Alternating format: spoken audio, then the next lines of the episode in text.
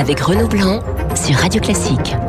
8h41 sur Radio Classique, Esprit Libre avec Guylaine Ottenheimer, Louis Osalter. Euh, le titre du Parisien ce matin, guerre d'Algérie. Pourquoi Macron brise un tabou? Le président de la République a reconnu la responsabilité de l'État français dans la disparition de Maurice Audin. Euh, je voudrais vous poser la même question hein, que j'ai posée tout à l'heure à Guillaume Tabar. Est-ce que c'est pour vous un geste de réconciliation ou est-ce qu'on est en train de raviver des plaies? Guylaine moi, je pense que euh, on peut, au coup par coup, reconnaître des erreurs, des drames, apaiser. Euh, euh, apparemment, cette famille euh, réclamait ça depuis très longtemps. C'est pas contradictoire à ce que font, ce que ce que réclament les harkis. C'est pas comme l'a dit le président, toute l'armée qui s'est mal conduite. On sait qu'il y a eu de la torture. Je trouve quand même, à minima, normal de sortir du dossier que cette personne est morte sur la torture et pas simplement, comme on l'a dit, c'était évadé, etc. Je veux dire, un peu de transparence ne nuit pas. On n'est pas en train de faire des grands actes de contrition. On n'est pas en train de remettre en cause la responsabilité d'un tel ou d'un tel. Il y a simplement des faits qu'on reconnaît. Et moi, je trouve que de temps en temps, euh, sortir les cadavres de l'histoire pour dire voilà comment ça s'est passé. Moi, je trouve ça plutôt pas mal. Louis euh, Pareil, je, pense que la vérité, ça ne fait jamais de mal, d'autant que celle-ci était déjà documentée abondamment par des témoignages, par des enquêtes journalistiques. Oui, on le savait. Euh, on le savait, en fait, on le savait. Donc, il devenait absurde que la position officielle de l'État euh, soit celle qui, qui n'est pas la vérité et que tout cela ait été abondamment documenté. voilà, donc reconnaître la vérité, à mon sens, ça ne fait jamais de mal. Emmanuel Macron, d'ailleurs, on peut remarquer qu'il a euh, soigneusement pesé ses mots lorsqu'il est allé voir la, la, la veuve de Maurice Audin hier, euh, en disant je ne fais qu'une seule chose, voilà, c'est euh, demander pardon pour ce que l'armée a fait pour le système d'arrestation, détention qui avait été mis en place à l'époque. C'était pas un discours de repentance, donc ceux qui crient à la repentance et qui le dénoncent en seront pour leurs frais. Au demeurant, dans le, le conflit euh, algérien et le travail de mémoire immense qu'il reste à faire, euh, pour l'instant, je pense qu'on n'est pas en situation de pouvoir le faire parce que pour faire un travail de mémoire sur une déchirure profonde entre deux pays, il faut être deux justement. Euh, côté algérien, le travail de mémoire n'avance pas du tout. Côté français, on voit que c'est des petits pas, que à l'égard des Larquis, évidemment, il y a encore beaucoup de choses à faire, qu'il y a encore beaucoup de, de blessures euh, enfouies. C'est aussi le travail du temps qui fait ça, parce que les générations passent, que euh, les générations, dont celle d'Emmanuel Macron d'ailleurs, qui est née après la fin du conflit algérien, euh, sont moins directement euh, touchées, concernées, euh, sensibilisées à ce conflit. C'est le travail du temps qui fait aussi son œuvre. Mais pour le travail de mémoire, il faut être deux. Euh, voilà, tant qu'on n'aura pas des relations plus apaisées avec avec l'Algérie, ce sera évidemment impossible d'avancer. Alors justement, on va écouter Pierre Audin, le fils de, de, de Maurice Audin, sur euh, France Info sur l'ouverture des archives. Euh, voilà ce qu'il dit. Ils peuvent le faire librement, ils risquent pas, euh, tout est prescrit de toute façon et tout est amnistié aussi de toute façon depuis longtemps. Donc disons que désormais la raison d'État dit il faut dire la vérité, il faut transmettre les documents qui permettront de savoir pour mon père et pour beaucoup d'autres, parce qu'ils sont quand même des milliers à être concernés par cette affaire, voilà, Emmanuel Ménard, lui, était sur euh, Public Sénat. Euh, elle était, pardon, sur Public Sénat, députée de l'Hérault, apparentée donc euh, Rassemblement National. voilà ce qu'elle dit sur le dossier Maurice Audin. Je n'ai jamais entendu personne demander la vérité sur les 800 disparus français qui ont disparu le 5 juillet 62 à Oran. Je dis qu'on ne s'arrête pas au milieu du guet. Le gouvernement algérien aussi doit faire son mea culpa. Et je dis qu'une fois que tout ça sera fait, peut-être qu'on pourra refermer la page. Euh, mais s'arrêter là, c'est pas possible. Voilà, c'est ce qu'on dit finalement. Il faudrait que ça bouge des deux côtés de la Méditerranée en quelque sorte. Oui, mais ça prendra du temps. Le régime, l'Algérie est dans une situation politique qui est paralysée. Euh, elle a des préoccupations économiques euh, très grandes. Il y a encore une fracture identitaire euh, très forte ouverte entre euh, la France et l'Algérie. Donc ça ne se fera pas du jour au lendemain. Euh, et puis c'est évidemment aussi pour ces raisons qui sont diplomatiques en réalité que euh, on avance qu'à petits pas et qu'à mon sens ça prendra énormément de temps. Et ça, ne discrédite pas ce que fait la France. Je veux dire, c'est vrai qu'il faut mm. marcher, il faut être deux pour faire ce, travail de mémoire, etc. Mais ça n'empêche que quand même, du côté de la France, on va pas s'aligner au niveau de l'Algérie parce que quand même, on est une, démocratie avec des archives, avec des lois, euh, des archives oui, ouvertes. En face, on a le FLN au pouvoir, donc ça paraît difficile. On va pas, on va pas nier la réalité sous prétexte qu'à côté il y a une dictature qui fait rien. Euh, il y a un moment, voilà, c'est bien de rappeler qu'il y a d'autres, euh, il y a d'autres questions. Puis bon, refaisons toute l'histoire. Pourquoi le FLN euh, est rentré dans euh, dans des actions violentes? Enfin, voilà, pourquoi la colonisation? On peut tout refaire. Voilà, il faut quelquefois un peu s'arrêter aussi.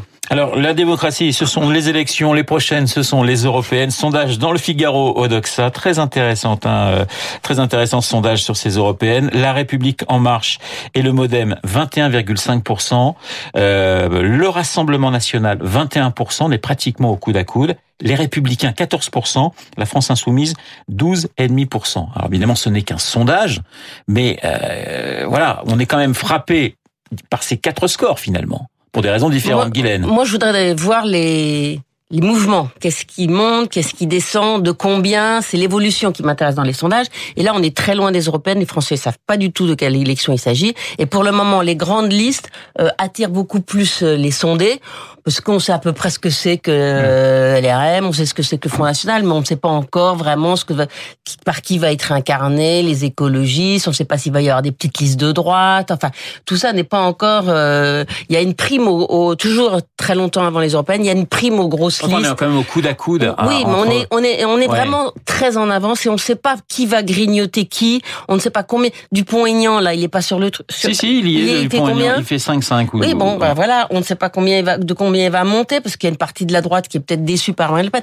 Ils n'ont pas fait campagne, donc je me méfie beaucoup de ces sondages. Ce qui est vrai, c'est que la, euh, les listes futures de LREM qui étaient très très devant avant l'été, disons, euh, sont aujourd'hui en train de baisser et le Rassemblement national qui était en train de s'écraser est en train de remonter. Mais attendons, pour voir. Mais simplement, c'est vrai que ces élections vont être extrêmement difficiles pour euh, Emmanuel Macron et que son positionnement, les bons, les méchants, les insiders, les outsiders, ne fonctionne pas vraiment. La droite a compris le piège. C'est pour ça qu'ils ont pris des mesures contre Victor Orban pour pas être accusé d'être les méchants euh, euh, de la droite populiste, etc. Avec le PPE, effectivement, oui. Et donc euh, là, Emmanuel Macron a du mal à trouver des alliés. Avec qui va faire ses listes? Avec qui va présenter un candidat à l'Assemblée européenne? On ne sait pas très bien. C'est encore un peu loin. Prudence donc du côté de Guylaine Louis aussi parce que le sondage, à mon sens, il préjuge en rien aussi de, ce qui seront les scores véritables. Il est intéressant quand même parce que il, donne la photographie de ces quatre blocs, un peu hein, de ce qu'est devenu le paysage politique euh, euh, fracturé en quatre blocs. Et les deux enseignements que j'y vois dans les évolutions, c'est quand même un effondrement du score de la République en marche par rapport au sondage qui a été fait euh, avant l'été et qui accompagne logiquement la chute de popularité d'Emmanuel Macron, le doute des Français euh, sur le président et son isolement. Et la deuxième chose, c'est le grand paradoxe Rassemblement national, parce que voilà un parti dont la leader est quand même assez discrédité, euh, auquel même jusqu'à sa base de militants a reproché le débat du second tour, qui fait sa rentrée ce week-end, mais dont le parti n'a plus un sou, qui est euh, emmêlé dans des euh, dans des ennuis judiciaires et qui pourtant garde ce socle électoral qui, à mon sens, ne sont pas forcément des fans de Marine Le Pen, des, des sympathisants à tout prix de du marinisme, du lepénisme, mais qui sont des gens qui sont s'inscrivent toujours dans un courant protestataire, dans un courant anti-immigration, dans un courant anti-mondialisation. Donc c'est-à-dire que ce bloc d'opinion, il existe toujours en France, il est très très fort, il n'a pas disparu du jour au lendemain parce qu'Emmanuel Macron euh, a gagné l'élection présidentielle.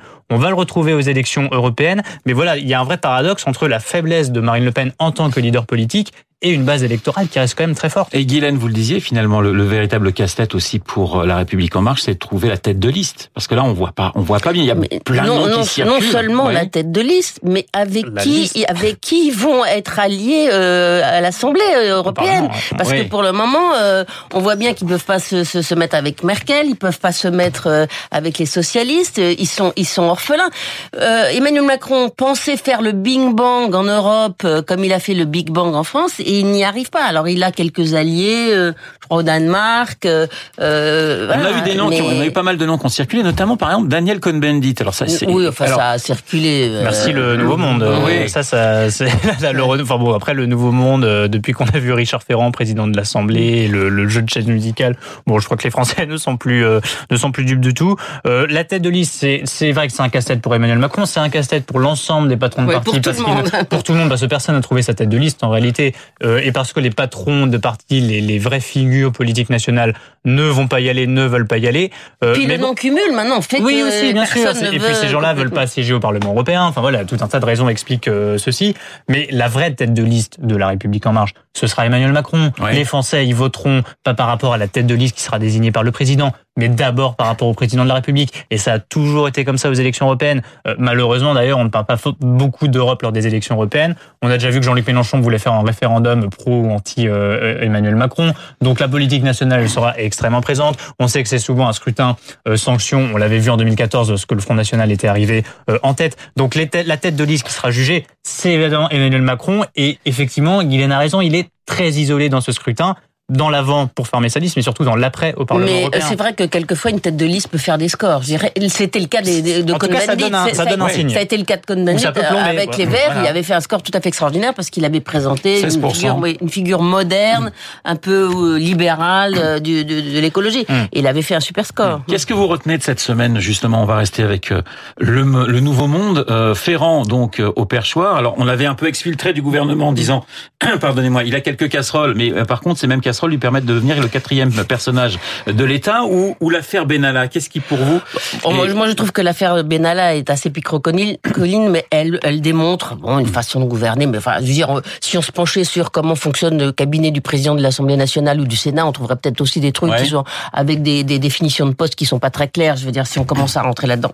Moi, ce que je retiens, c'est l'élection de Richard Ferrand, parce que vraiment, euh, là, c'est un signe très fort de la façon dont euh, veut gouverner Emmanuel Macron de manière très verticale en verrouillant parce que Barbara Pompili, elle faisait, elle commençait à faire campagne sur le thème renforcer les droits du Parlement, que le Parlement existe. Or, on est en train de complètement euh, euh, aplanir le Parlement. Les députés n'ont plus aucun pouvoir, ne serait-ce que d'avoir supprimé euh, l'enveloppe parlementaire. Aujourd'hui, ils ne sont plus invités dans les réunions, euh, dans leur dans leur circonscription, parce qu'avant on les invitait parce qu'ils participaient euh, à la vie locale. Donc on, on part, il y avait une réunion, je ne sais pas sur le sport, et ben on invitait le député parce que peut-être il, il allait aider à refaire un stade. on les invite plus, on les invite plus. Donc ils n'ont plus d'assises locales.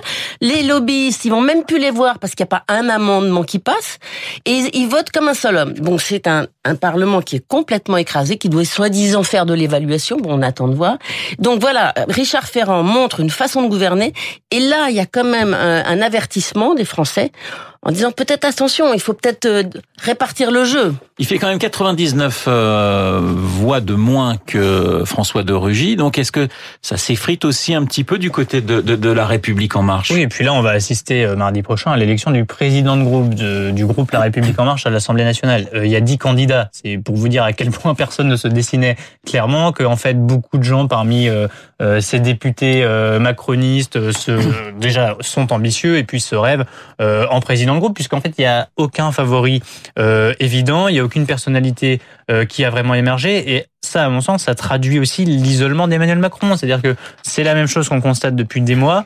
Il n'a pas véritablement des ténors sur lesquels euh, s'appuyer, mais en plus, ça se rétrécit. Il perd Nicolas Hulot en cette rentrée. C'était celui, il avait convaincu notre gouvernement, aucun président n'avait réussi ça avant. Le fait qu'il perd Nicolas Hulot, c'est un symbole très fort. Et on voit derrière un rétrécissement qui se produit. Euh, il nomme l'un de ses plus proches euh, président de l'Assemblée nationale. Je dis il nomme, c'est pas institutionnel ce que je dis, mais c'est quand même ce qui s'est passé euh, dans les coulisses. Euh, il colmate un peu euh, il se il colmate un peu euh, autour de lui, il se retranche un petit peu avec son clan et je pense que ça fait partie de ce qu'on lui reproche. La verticalité qu'il a voulu et dont je pense que les Français l'attendaient, ça s'est un peu transformé en isolement parce que on a vu un président qui ne délègue pas, qui euh, donne des missions de confiance à Alexandre Benalla et je pense que ça, ça traduit aussi le fait qu'il ne euh, délègue pas assez, qu'il s'appuie pas assez sur les institutions. de Marianne hein, cette semaine justement sur Alexandre Benalla. Effectivement, on pose les questions qui vont se poser et qui font que l'enquête euh, Benalla est très loin d'être terminée et on le verra au Sénat.